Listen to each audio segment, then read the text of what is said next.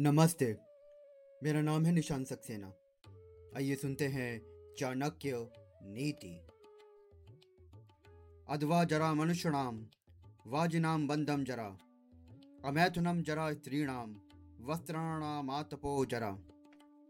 अर्थात,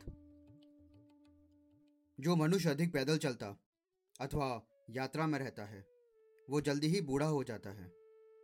यदि घोड़ों को हर समय बाँध कर रखा जाएगा तो वो भी जल्दी बूढ़े हो जाते हैं। स्त्रियों से यदि संभोग ना किया जाए तो वो जल्द ही बूढ़ी हो जाती हैं। इसी प्रकार मनुष्य के कपड़े धूप के कारण जल्दी फट जाते हैं। अर्थात धूप उन्हें जल्दी बूढ़ा कर देती है। जो लोग हमेशा यात्रा में रहते हैं, वो नियमित ना रहने के कारण जल्दी बुढ़ापे के शिकार हो जाते हैं। थकान और खान पान की गड़बड़ी का तन मन पर विपरीत प्रभाव पड़ता है। जिस घोड़े को हर समय बाँध कर रखा जाता है, वो भी जल्दी बूढ़ा हो जाता है। ऐसा करना उसकी शारीरिक प्रकृति के प्रतिकूल है।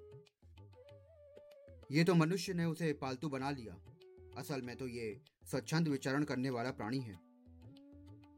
स्त्रियों के बारे में आचार्य ने जो बातें कही हैं, वो पढ़ने में और सुनने में अटपटा लगता है। लेकिन ये सत्य है। शारीरिक रचना की दृष्टि से देखें तो संभोग स्त्री के शरीर की जैविक आवश्यकता है। मनोवैज्ञानिक कम, जब वो मानसिक चक्र में है। और फिर ऐसा होना उसके अपने पति से संबंधों में ठीक ना होने की ओर भी संकेत करते हैं।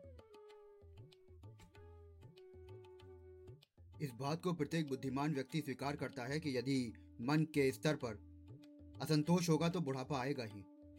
कपड़े ज़्यादा देर तक धूप में पड़े रहने पर जल्दी फट जाते हैं, क्योंकि मिट्टी और सूर्य की तपिश कपड़ों के बारीक तंतुओं को जला देती है।